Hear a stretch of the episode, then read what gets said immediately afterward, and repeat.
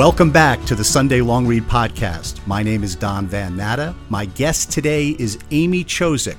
Amy is a writer at large for the New York Times, where for the last seven years she has covered politics, business, and the media. She has dedicated a huge amount of time over the last decade to reporting about a woman named Hillary Clinton, who you may have heard of. Amy covered Clinton in 2008 while at the Wall Street Journal and in 2016 while with the Times. And the culmination of all that work is her new book, Chasing Hillary. Amy relies on her wit, insight, and experience in the pages of this book, which is part campaign book, part memoir, part press criticism. It's a fantastic book. I highly recommend it. And despite the deluge of books written about 2016, Amy's book has been lauded by many as a real page turner, and it really is. So I welcome to the Sunday Long Read podcast, Amy Chozick. Amy, how you doing? Hi, I'm good. Thanks so much for having me. My pleasure. Thanks for making time for us. So I want to start with the great news that you got last week that Chasing Hillary uh, landed, debuted at number nine on the New York Times best-selling list, bestseller list. How did you feel when that happened? Oh my God, I screamed. I was so happy. You did. Where were you when you found out? I was in DC. I was doing politics and prose and a couple other events in DC. And uh, like as you know, having a book come out is such a roller coaster of emotions and anxieties and it's hard to like even enjoy people send you pictures of it at the bookstore and it's hard to even like enjoy it because you're just thinking about the next the next storm and the next and the, the pushback so um so it was great it was a really great moment did you have any expectation that that your book had a chance of making the list? I actually thought it's funny. I mean, I had planned to write a book uh, way before the election, and so after Hillary lost, I was like, people are tired of her. No one wants to read my book. And then I, you know, decided that it's actually maybe a better book um, in that it has an ending. Um, I wasn't sure how it would have ended if she had won. You know, what kind of president is she going to be? Is she going to win a second term? All of those things. But at the same time, I also knew that like it's Trump all the time, and this is going to look, you know, people are going to think Hillary and not want to read this as much. So I was very happy to see that it was so well received, but I definitely had my hesitations that if you look at the bestseller list, it's like all Trump, you know. It is. No, I mean, you broke through. It's remarkable, actually. Well, I want to talk a lot about your book on this podcast, but before we get into that, I want to talk a little bit about your background. I was fascinated to learn that you're a fifth generation Texan, which is kind of cool. Texan Jew. Texan Jew, right? yeah, I mean, you got to add the Jew part. That's right. You're right. And what was that? And what was that like growing up in Texas? Um, you know, it was. I'm from San Antonio, and um, South Texas. It was it's very it was very conservative and very Christian. I mean, I have an anecdote in the book that one of my friends gave me a cross for my bat mitzvah.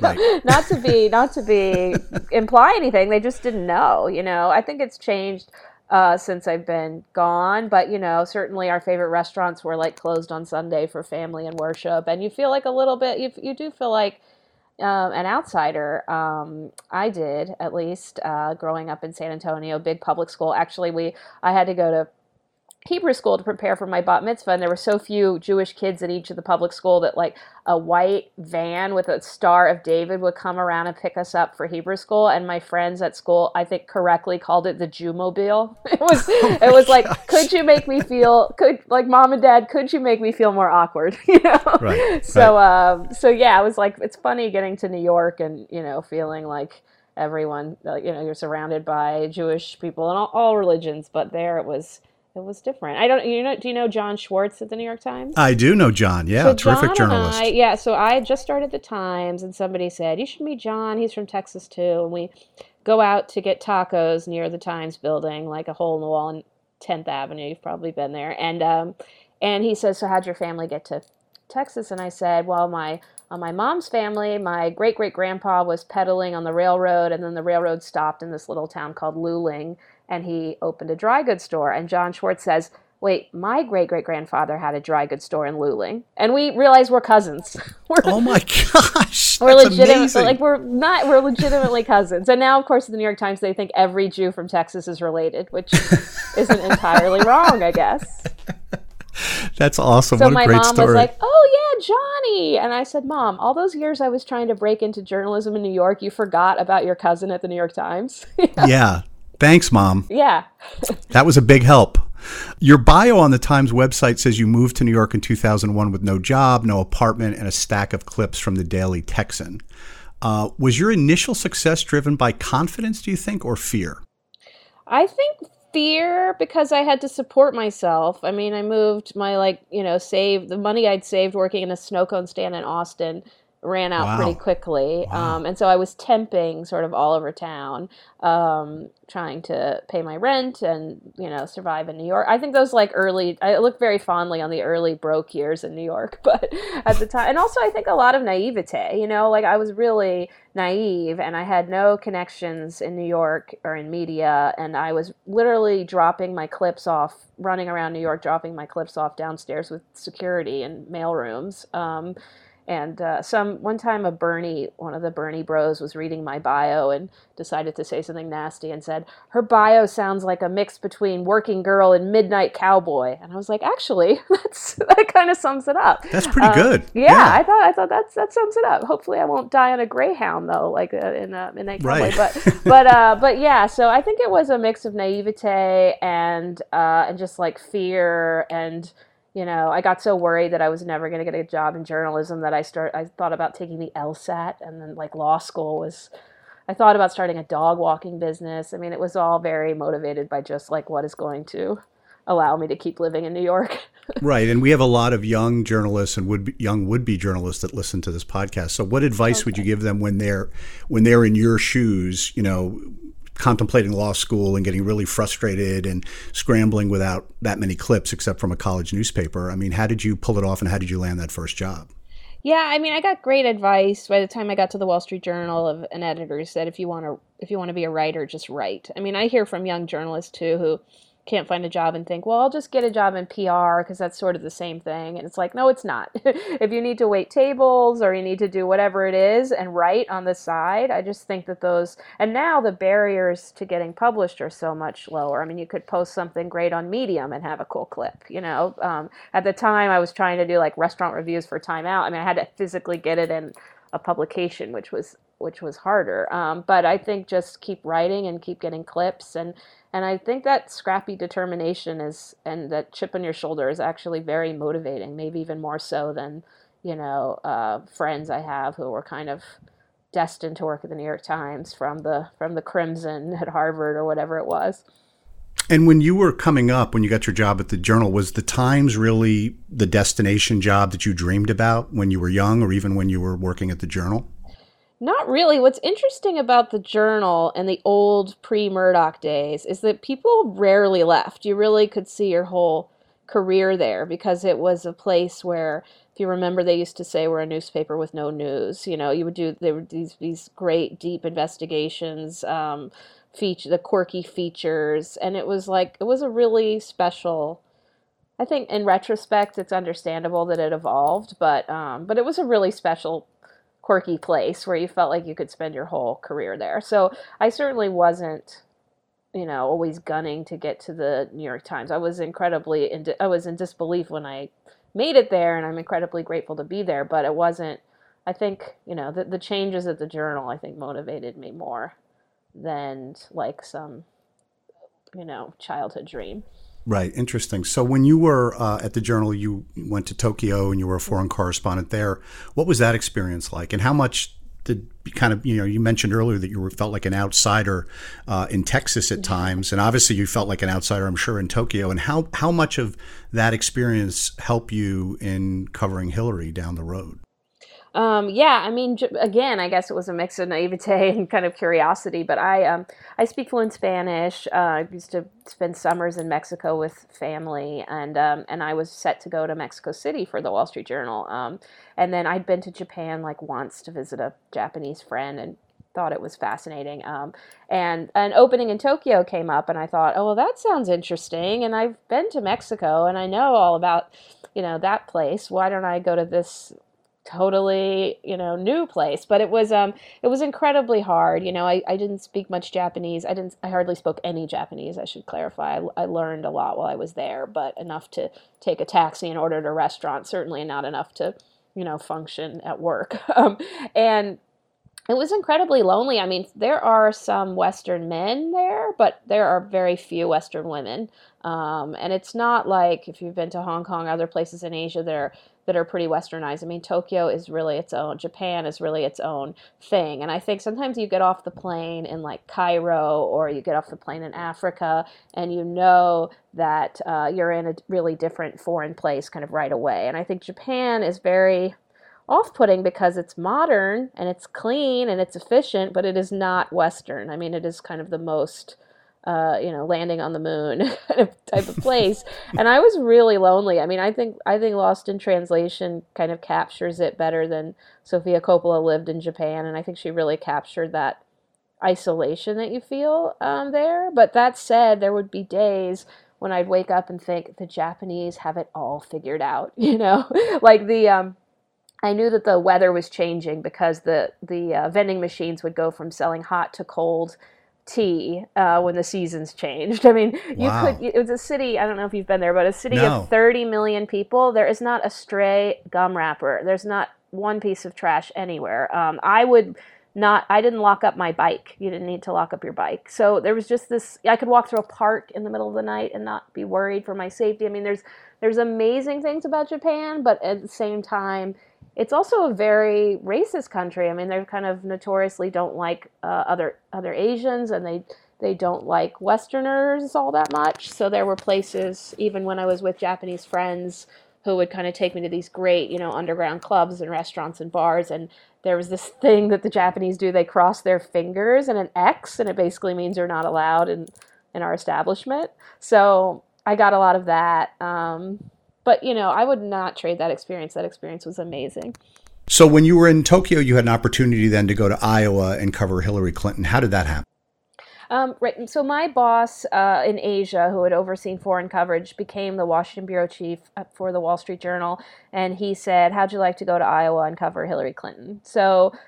U.S. politics was was pretty foreign to me by that point. I had been very immersed in learning all things about Japan, so I arrived and Iowa to this like circus of covering a presidential campaign, and I, you know, had passing knowledge of Obama. I thought Hillary Clinton. I guess I'm riding this to the White House. You know, so, so much for that. Um, and so it was interesting. I mean, in one hand, this editor who I write about in the book, John Bussey, he's really brilliant, and his he sent me to Japan partly because he thinks reporters need fresh perspective. Like you know, if you've lived in Japan for 20 years, you don't think that the toilet that plays music is a story. That's just a toilet in Japan, you know? But American readers are going to think that those things are stories. So he always wanted, he tried to get reporters, of course, there are reporters with deep expertise and sources and who speak the language of politics or the language of Japan, but he also thought there was value in having reporters with fresh perspective. And, um, and that was the same when I got to Iowa. I sort of thought everything was a story. Um, everybody was hooking up, like reporters hooked up with Secret Service guys and staffers were hooking up. And I did a, remember the Wall Street Journal is that A head in the middle of the front page, but I did a story on campaign hookups. And everyone was like, well, everyone knows people hook up in a campaign. That's not a story, but like readers thought it was a story. So I've always tried to be sort of careful of that, of getting too cynical where you say, oh, everybody knows X or Y, because, you know, if we're writing for readers they probably don't. That's exactly right and fresh eyes are really really important for a journalist and as you said you know you get easily become cynical when you're somewhere for a long time and you just roll your eyes and you don't think anything's a story because you've seen it all. So um, I, I, love john bussey's uh, philosophy and i think it definitely works. I know it's in your book but i want you to tell our listeners what was your first impression of hillary clinton in iowa in 2008 Oh God! So I knew nothing about covering. Po- I didn't know the decorum. I didn't know, you know. Um, and I we went to the, her first rally, and I had been abroad for so long, and I was like very swept up in the Americana. You know, it was like in a firehouse in a small town in Iowa, and there were American flags. And at the time, her song was Tom Petty's "American Girl," and we were the press was sitting in the back. And when Hillary came up, uh, you know, got on stage, and everybody stood up and cheered, I stood up and cheered. it was it was so i mean i and i looked around and all the other reporters are like stone faced staring at their laptops and a guy from the chicago tribune jason george who subsequently became a good friend like tugs at my parka and is like dude dude what are you doing? You and i quickly sat back down. And i have to say it was less like oh my god it's hillary and more like i was really swept up in this like you know um, experience of being back in America and uh, so yeah, that was I learned not to do that.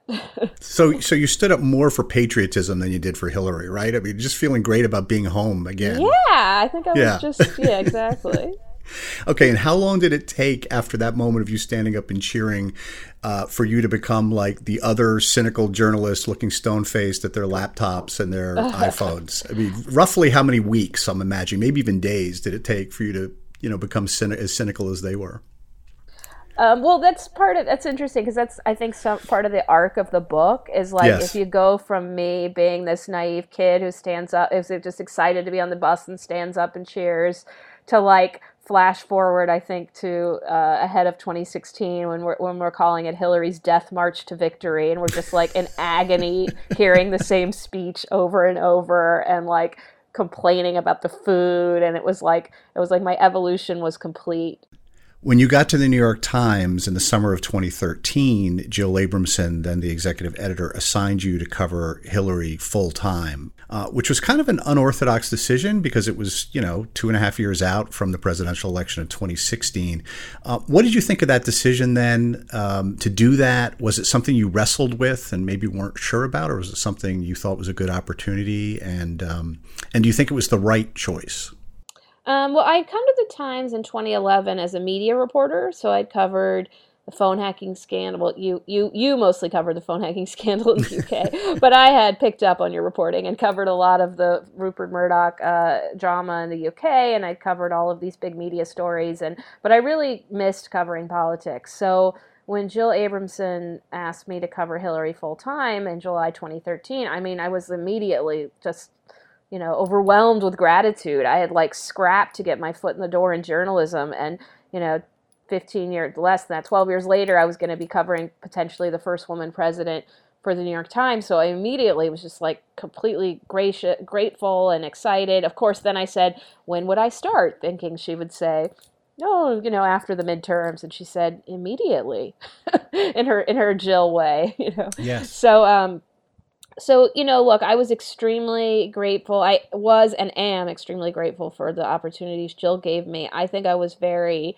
um, blindsided by how much kind of tension i would be stepping into by by getting that beat um, so early and for the times. Um, certainly people were already writing about hillary and her presidential ambitions but um, but it sort of immediately cast this um, you know, cast me as the latest pawn in this decades long drama, which you know uh, better than anyone, between the New York Times and, and Hillary Clinton's world. Um, and they were very upset with the decision. They really wanted her to kind of float under the radar, um, you know, above scrutiny. Right, of course. They, they, I'm sure they hated the, the, the decision, right, and thought it was okay. It's another, it's another example of the Times coming after us. Oh, absolutely. Yeah. What do you what did you think then? What was your first impression in in the summer 2013 getting to know her team and their reaction compared to how they reacted to you in 2008? Well, the interesting thing is I was like I was pretty I was the kid reporter in 2008. I was also working for the Wall Street Journal. Um, this was before Murdoch bought it or like right no it was right after but he hadn't you know enacted any changes so it was still very focused on um, policy, and it was um, in the middle of a financial crisis. So Hillary wanted to talk to me, and her team, you know, kind of liked me, and I liked them. And it was uh, it wasn't this tense uh, relationship. And what's interesting is that I used to look at Pat Healy, who covered Hillary in 2008, and think, and be so envious he works for the Times, and they just put him on a pedestal. I was like, very quickly realized that had not been the case at all. Um, so I was, you know, I called my sources and told them, "Isn't this great? I'm back on the beat." And it was just like silence on the phone. I could just tell something was very different. Something had changed, and it was, I think, this adversarial relationship um, between the Clinton camp and the Times that I was stepping stepping into. I wasn't like the cub reporter who just wanted to talk to her about um, subprime lending. And how did you overcome that? Um, I mean, look, I don't think I did, and and I and I in the book, I I fault myself for letting the relationship get very toxic, but I really didn't. I mean, a lot of these this animosity carried over. Um, that said, Hillary brought in a lot of new people to the campaign, mm-hmm. and when you're in the heat of a campaign, there are things. There are so many stories, and you have to just keep churning it out. And so, uh, but but in that in that couple year build up to her campaign, it was a lot of investigative. It was a lot of enterprise. It wasn't stories that they necessarily wanted. Versus during the campaign, I would cover her speech rollout or her policy, you know, announcements. One of the parts of the book that's getting a lot of mileage in all the public discussion is your mention of all of your conflicts with the guys, mm-hmm. as you call them on Hillary's team, who sound like they spent a lot of time trying to get into your head. Uh, was part of your intention in writing about them to try to highlight for non journalists uh, in your book the kind of interactions that press aides have with political media? I hadn't thought about it that way because I think Hillary sort of had a very specific cadre of protectors who had been with her for a very right. long time. Um, I didn't, you know, I certainly had my my fights with the Obama's people who served in the same role, but it was kind of less psychological. Um, and so I think part of, well, first of all, I just wanted this book to be extremely honest about what it was like to cover the first, the would be first woman president, and I think part of that is there was a lot of history making in that in that campaign. A lot of people were very inspired about the idea of electing a first woman president. But at the end of the day, there was also a lot of the same old politics, and that is having, you know, this this group of guys who would, um, you know, push back and try to get in your head and try to manipulate coverage, and sometimes in in sexist ways. So people have said, isn't it ironic that the first woman would have this? You know these aides who treat who act like that and i think not so much i mean it's not like just because a woman has a chance for the presidency it's all kumbaya and everybody's you know great it's it's still some of the reporting while female that would happen in covering any presidential campaign yeah, the bare knuckle politics are not going to be put on the shelf, right? Just exactly. because the candidate is female. Um, on your book, whose idea was it?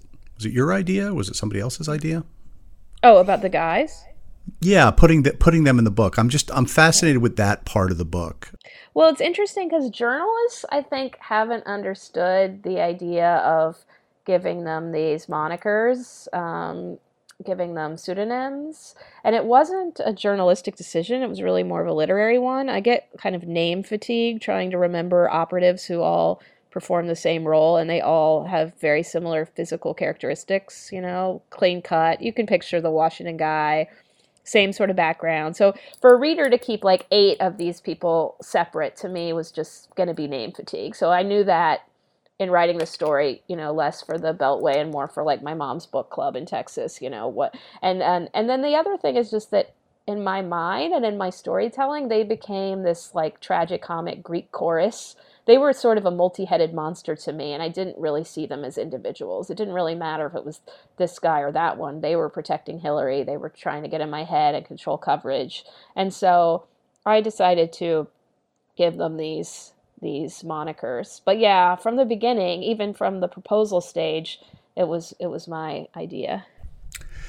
You know, Amy, I think your the way you describe the guys and giving them different names for me works. Um, and I want to quote uh, you here from your book, uh, Chasing Hillary, uh, and then ask you a question about it.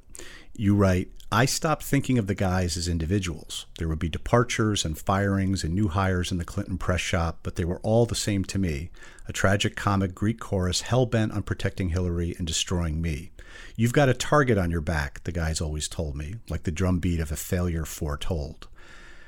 They, they called the Times political team a steel cage match. They'd feign concern. "Quote: I just don't want you to. I just don't want to see you become the Jeff Gerth of your generation." Close quote. Whatever that meant. So I co-wrote a book about Hillary that was published in 2007 for Little Brown called Her Way, with Jeff Gerth. He's one of my closest friends. Uh, when they said that, you said whatever that meant. It's clear when you wrote this, you didn't know what it meant. But what do you think they were trying to say? Well, right, and I've I've um, you know, people have asked. I think people are very surprised that there's tension between the Clinton camp and the New York Times. I think kind of an outside observer thinks, "What the liberal New York Times?" Uh, and right. so, um, Yeah, so I had I was writing a story that they didn't want written uh, in that, as you mentioned, that pre-campaign period, and and they kind of feigned one of her guys feigned concern and said, "I just don't want to see you become the Jeff Gerth of your generation." So I like Googled Jeff Gerth and realized he's the investigative reporter with who was with the Times when he broke the Whitewater story. Um, and I was uh, I was twelve. I was preparing for my bat mitzvah, you know, um, but I felt like that. Um, that comment just really spoke to how many decades of scar tissue and grievances I was stepping into. I mean, here was, you know, a dispute they had with a reporter years ago. Um, suddenly, you know, they're they're transferring that onto me, and I really liked your book. I thought it was great. Oh well, thank you. I, I, mean, yeah, it was it was 24 years ago, right, or 23 years earlier that Jeff Gerth did the Whitewater story, and and obviously to say that, I mean, Jeff's a two-time Pulitzer Prize right. winner. You know, he's one of he's one of the finest journalists of, of the last 40 years. Um, so it just it just shows, as you said, the scar tissue and the animus that you had to deal with. But that's um, what's interesting is that you know that story was a legitimate story about a land deal that got swept up in an ecosystem, you know, that long predated Twitter and 24 hour cable news and all of these things. But I think that was the first kind of hint that even a story that, you know, is tough but fair um, can take on this immense life of its own when it comes to the Clintons. Did you expect at the proposal stage to write something that was so deeply personal and also so self critical?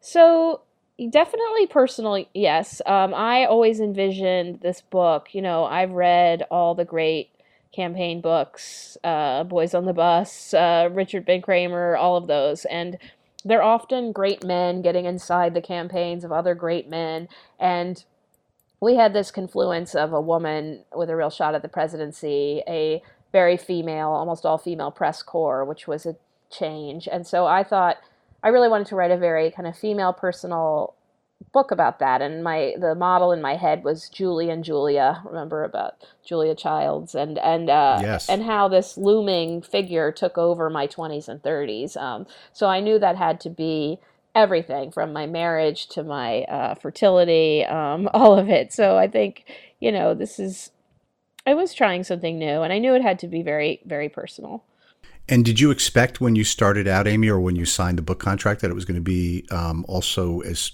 not not just tough on yourself, but also tough on your colleagues? Because the book is very tough on the press corps, including people at the New York Times.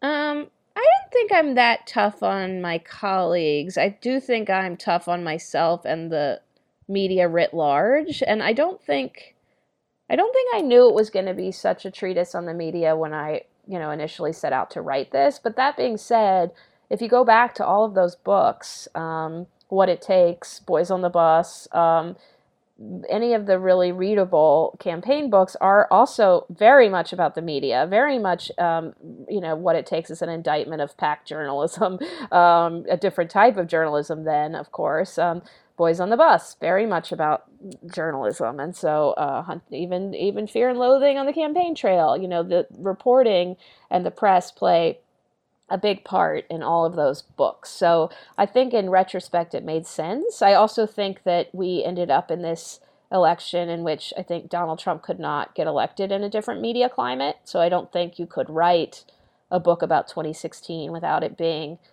pretty heavily focused on on media. I want to quote here from an NPR interview you did about chasing Hillary. This is what you said. I know that Hillary Clinton supporters are vehement about the media's mishandling of her private emails. But to me, what kept me up at night was the idea that we in the media had done exactly what the Russians had wanted us to do, which was cover these stolen emails that were released by WikiLeaks. And I'm conflicted because they were out there. You know, we confirmed that they were accurate and contextualized them, but I know that it hasn't sat well with me that the media kind of did exactly what Russian intelligence wanted us to do.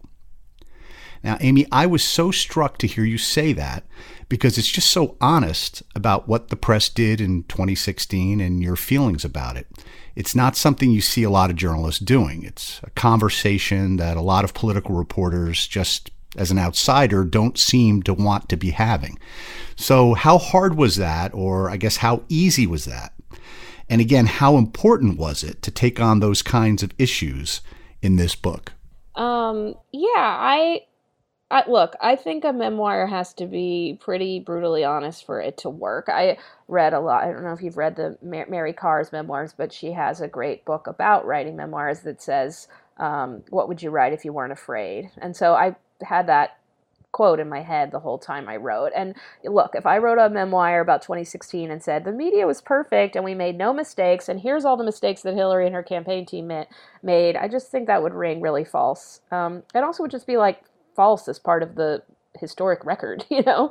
Um, so I knew I had to be pretty honest about uh, my own mistakes as well. And, and the Russia chapter, um, yeah, I mean, I, I, describe in the book. The chapter is called "How I Became an Unwitting Agent of Russian yes. Intelligence." And a great, ti- a great title, by the way. I love that title so much.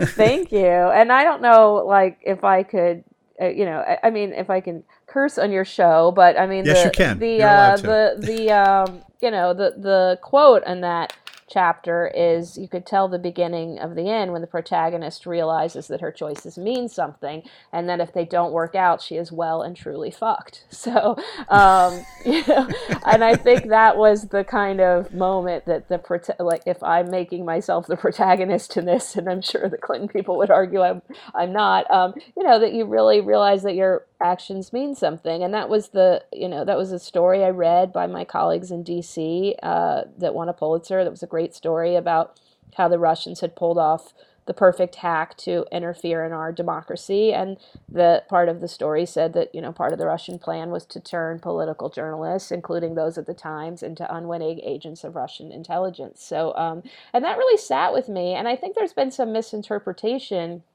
that I'm saying we shouldn't have covered those emails. You know, I'm not. Yes, saying, I've seen I've seen some of that. I have seen some of that kind of weird misinterpretation and pushback for that. Yeah, and that's not, and that's people, not what you that's not what you say exactly. at all. Exactly. I think people haven't read the. I mean, I don't blame. I mean, if people haven't read the book, it's obvious you're going to jump on the tweets or whatever the excerpts are. But I've never argued that. I just argued that it didn't sit well. That we know that these hacks are going to happen again, and you know, and I'm I'm very pleased to see the debate that has happened around around uh, around this issue since the book came out. I mean, that's all I really wanted is kind of to really think about. I think it's the unwitting part that bothers me. You know, it was like going in we know these these hacks are going to happen and so let's be witting. You know, if we're going to be agents if we're going to because as as my colleagues and others have pointed out every source has a motivation. So let's just be witting as we go into it. You know what do what do readers really need to know? What can we how transparent can we be about how we obtain this information and what the source's motivations are? There's just so much distrust of the media that i think that layer of transparency is important. But certainly i don't think you know if if information that is very important to voters, for instance, the content of Hillary's Wall Street speeches, lands in your lap, you're not going to ignore that. Um, but yeah, I kind of leave it hanging in the book. There's that it bothered me, and not that I, I don't know a solution. Right, you do. Um, now you're on maternity leave now from the Times with your new baby Cormac, right? Yeah. Congratulations. Thanks. And have you been back to the newsroom uh, at all since the book's been published?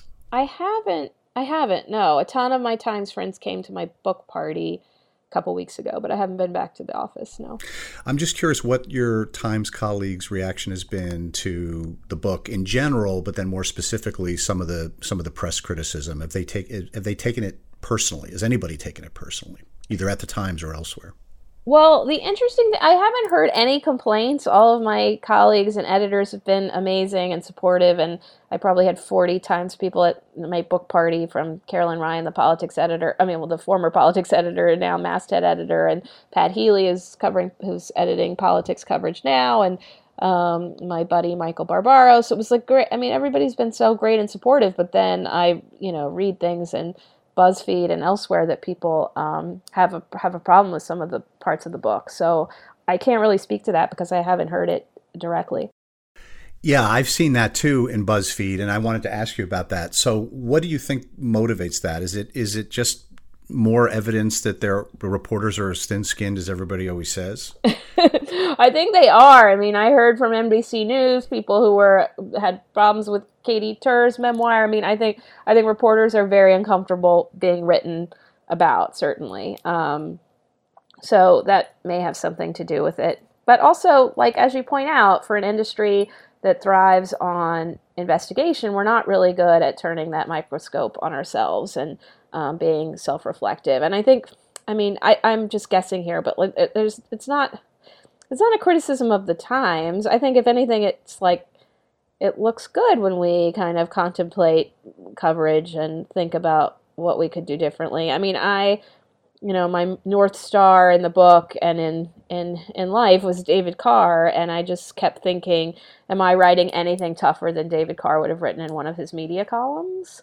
And I really I really don't think so um, but but that can be uncomfortable. I, I think and I and I understand that because the press is really under assault. You know, co- colleagues who are covering Trump are under constant assault and accusations of fake news and all of that. So I completely understand the instinct to, um, you know, to just to just protect, to kind of huddle and protect the, um, you know, our coverage.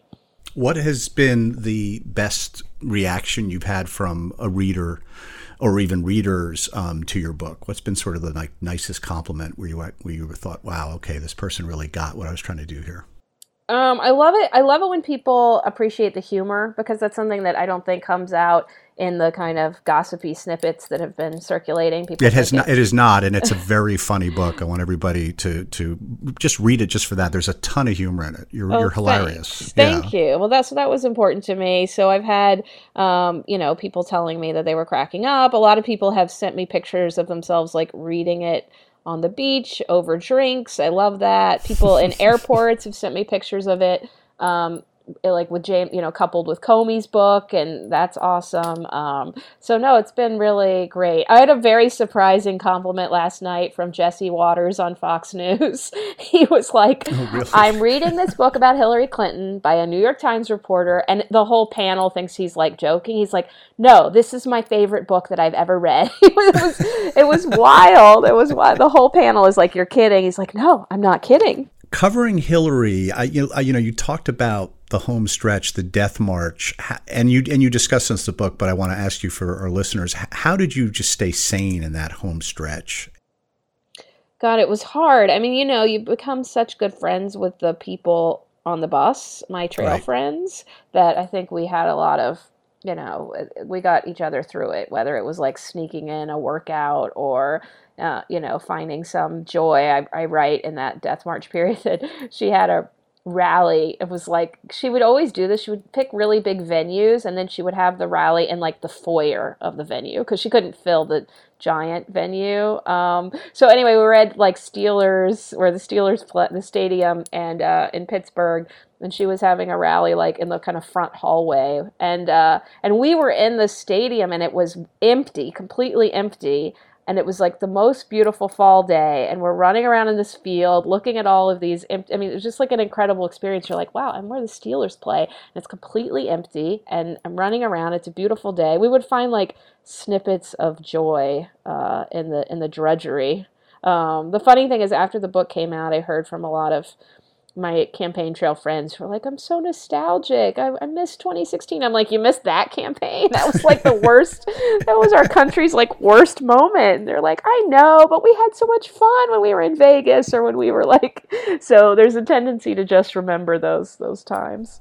Now, I want to talk to you about access because that's an important issue whenever you're covering politics or covering anything really is how much access or how little access are you going to get you got almost no access to hillary yeah i mean just it's remarkable and, and by the way neither did i when we did her way we mm. got zero we got zero you at least i ran into her right in a, in a service elevator i think right?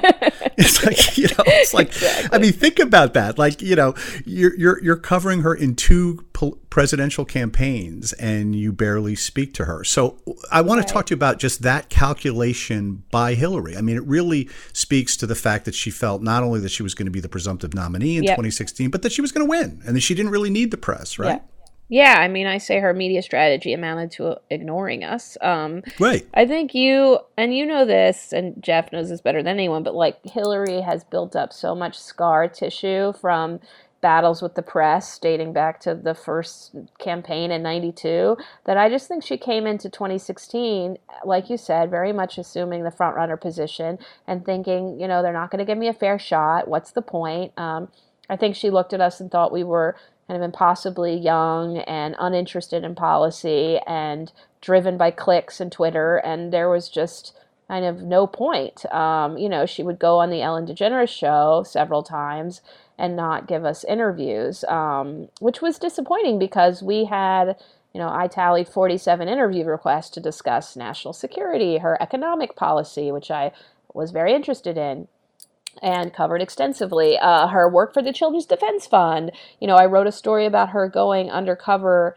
in Alabama uh, uh, to investigate segregation academies in the 19, early 1970s. Um, really kind of great Hillary as an activist chapter of her life that had not been out there. And it was ex- extremely difficult reporting to find something, you know, as you know, new about Hillary Clinton to say. So I was digging through archives in Alabama and talking to people. Um, and the campaign tried to kill that story. I mean, not only did they not only did they not grant me any interviews, but they were worried. They said, You're going to make her sound sneaky. There's something you're not telling us. You know, they tried to kill it. And then when it ran, after it ran, this was the period when she was really trying to win black voters in the South, and they used it in ads. And Bill Clinton talked about it constantly. Um, he talked about it at the convention. I don't know if you remember. It was like a major part of his convention speech was like Hillary going undercover, and uh, and it's like really, even as you're sponging off my reporting, you're trying to you know stop every story and control everything. I think to really to her detriment.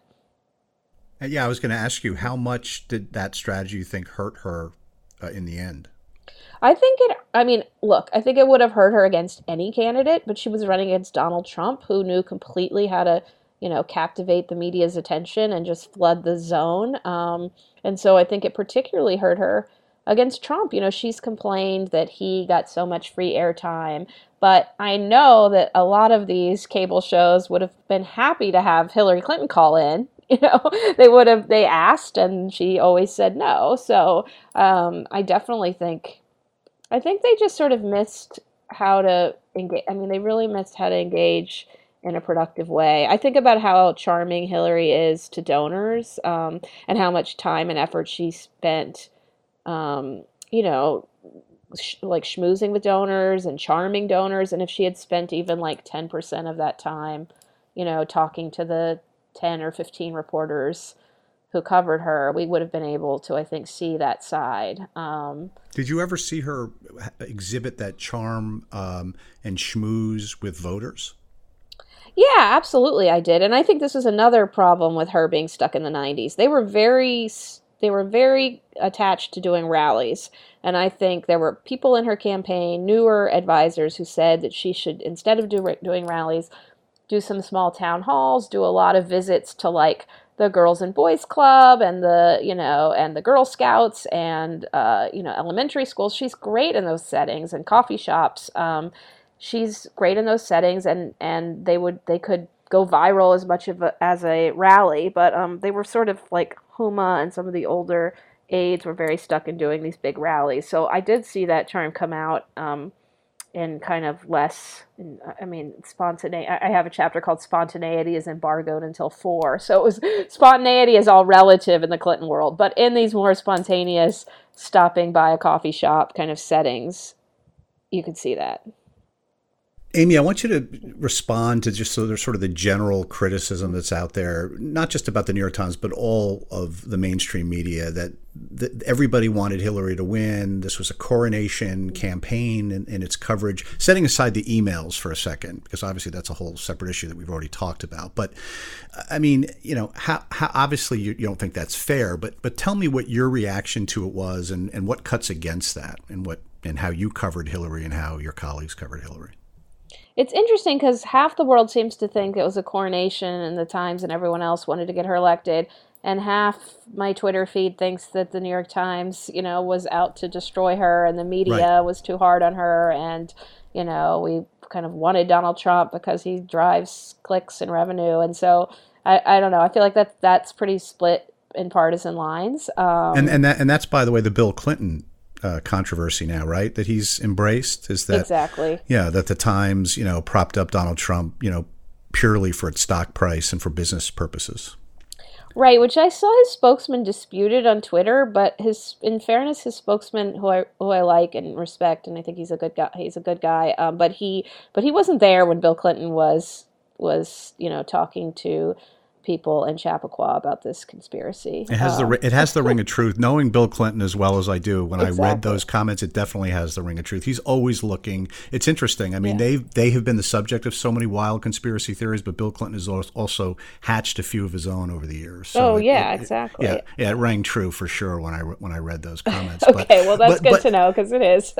yeah, yeah, but no, but Amy, you were I, I interrupted yeah, you. No. You were yeah on this criticism. I mean, you know, it's interesting that there is this split down the middle. Mm-hmm. It's just the way the country country is split, right? That people see it in different ways. But but as you were covering it, you were getting bombarded with that criticism in real time too, right? I mean, you were hearing it through Twitter and through social media channels all the time that you were being too soft, you were being too hard.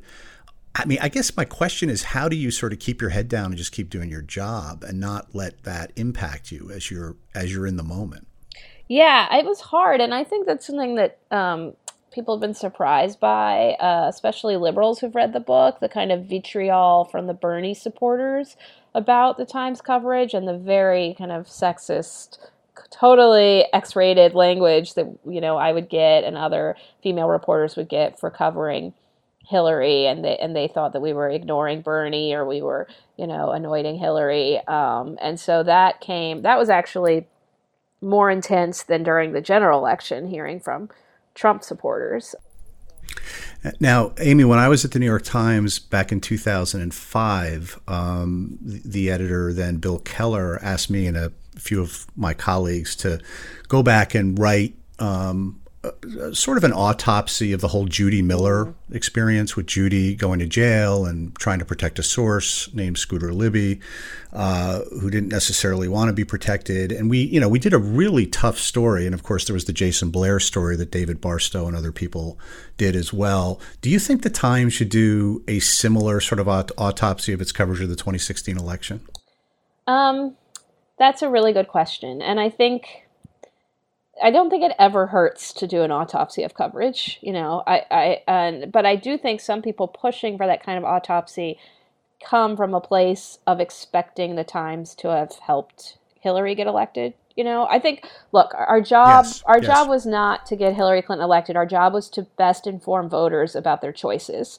And so could we I think if, if there is an autopsy, it's could we have done a better job of that? Um, could the coverage have you know, included different types of stories or and I actually think we did every type of story. We covered every policy. Those stories didn't necessarily break through, but we did do them. But so I think it's a matter of um, the breadth, the variety and veracity of of coverage versus, you know, you guys didn't do enough to get Hillary elected. Right. And I have a couple more very quick political questions I want to ask you before I let you go. Besides Hillary, who is most responsible for Hillary's defeat? Oh, good question. I always feel like a, a, my version of hell is you're at a dinner party and you're between one person arguing that it's James Comey and the other arguing that she should have gone to Wisconsin. You know, it's like. yes, and I've, I've I think I've been You've at that probably been party. at that dinner I've party. That, it's really there's probably yes, someone yes, across I've the table that. who's saying the it was the Russians. You know, so yes, uh, but no, I mean, let's see. Aside from Hillary, who is most responsible? I mean, she would say Comey and the Russians. You know, I would. Yeah. I mean, and I know that people would disagree with me, but I would say Donald Trump. I mean, I had a I have a quote from Matthew Dowd, uh, independent strategist, who said really early on, before when Hillary's campaign still wanted to run against Trump because they thought he would be, you know, the easiest Republican to defeat, uh, and he said she's assembled a large tanker ship and she's about to get confronted by Somali pirates, you know, um, and that was sort of what happened. It's a brilliant yeah, quote. Brilliant a, quote. It is what happened. Yeah, it's so it's on the money. Actually. Right. It's so pressing. So I yeah. know that people think that he, you know, just kind of stumbled into this, but you have to give him. I'm going to get killed, but like, you know, you have to give the Somali pirates some credit. Am I going to get killed for saying that? uh, you might. I know. I know. Um, and then the other thing I would say is that uh, the Financial Times reviewed my book, gave my book a really good review, but they said it it reads like a funeral for how politics used to be done. And to the kind of giant tanker ship quote, I would I think I agree with that. You know, this was like Hillary had assembled this corporate giant corporate campaign, and um, and I wonder if that's the last of the corporate campaigns. You know, the kind of very data driven, um, kind of all math and n- not much magic, um, poll tested campaign. Very interesting. Did you have any sense at any time, Amy, that there was a shot she was going to lose? There was a chance she was going to lose? I kept telling my editors that it didn't feel like a winning campaign. That said, I thought she was going to win. Yeah, I you know I I'd covered Obama's campaign in 2008, and that felt like a winning campaign. The swell of crowds, the excitement, um, and Hillary's didn't quite feel like that to me. But that said, I did believe in the data, and I did believe in the conventional wisdom, and I you know I thought she was going to win. I had my story all ready to go. So I can't do some Monday morning quarterbacking and say, oh, yeah, I thought she was going to lose. But I had this nagging sensation ever since her very first, you know, big rally when she had a real failure to articulate why she wanted to be president. And then her message went through all of these you know, different versions and they killed the everyday Americans because that wasn't working. And then they tested 84 different replacements. And, you know, I just had the sensation that this wasn't a winning campaign. But I also relied on a lot of the data and conventional wisdom that everyone else did. And finally, did you get any reaction from either Hillary, Bill Clinton, or any of those, that flying West Wing that you referred to, the people that have been with her since the 90s? Well, as you know from writing a book uh, about her, there I don't think there's been an unauthorized book about Hillary in which they have not tried to squash or kill or discredit, you know. So I was anticipating Oh yeah, they they they they went out of their way to try to discredit her. But what's way, interesting sure. about her way is I had heard all of this before I read it, you know, like this kind of oh this book and then I was like, but this is a really fair you know, interesting investigative portrait. We thought we thought so too, and unlike Bernstein's book, um, which I know you, you really admire, and I do too, but unlike that book, you know, we actually looked at her Senate record very carefully. Um, you know, Carl ignored that, and and actually there was a lot of good things she did in the Senate that we gave her credit for. No, absolutely. And you also did something that I th- I know that they hate uh, that's in that's in some of those other books is you didn't like put her on the couch. You know, it was very rooted in in reporting um, and not a lot of like psychoanalyzing. Um, yeah, but uh, but yeah, so so I knew that there would be pushback. I wasn't sure how where it would come from, but like before the book even came out, before I think they'd even read, certainly before they'd read it, one of her spokesmen was releasing statements saying that you know I had I held the candidate to a high standard with a low standard of reporting, and so they were attacking my reporting even before it came out. And then I think most of the pushback had come from Chelsea over a couple details in the book um, that she disputed. But, you know, rather than discussing those, there was a lot of airing it on Twitter. Um, in a in a really damaging way. So I hadn't anticipated that necessarily, but I did anticipate that there would be um, blowback and, and an attempt to discredit it, which is a shame because, as you said, um, there's been such a hankering for the media to show some self reflection about mistakes we made, and I was doing that at the risk of upsetting my employer, at the risk of upsetting my colleagues, at the risk of making myself look like less than, you know, and then and then you do that and it the instinct is still like, well, let's not even pay attention to that, you know. Like that reporter from the New York Times hates Hillary, and let's not even pay attention to that. So it's frustrating, but not surprising. Well, congratulations on the book. Congratulations be, being a New York Times bestseller. That's something that no one can ever take away from you, Amy. And it's and it's it's it's a it's a great thing. Thank you so much. Yeah, a friend of mine said you can put that in your obituary. I was like, oh well, I'm done. I can just put that in. My, yes, that's New York Times. Yes, time to yeah. retire. Yeah. no, that was exciting. Thank you. Well, best of luck when you return. Enjoy your maternity you leave and your son Cormac. And thank you so much for being a guest here on the Sunday Long Read podcast, Amy. I hope to meet you someday. This has been the Sunday Long Read Podcast. My guest has been Amy Chozick. She is a writer at large for the New York Times. Last seven years, she's covered politics, business, and the media.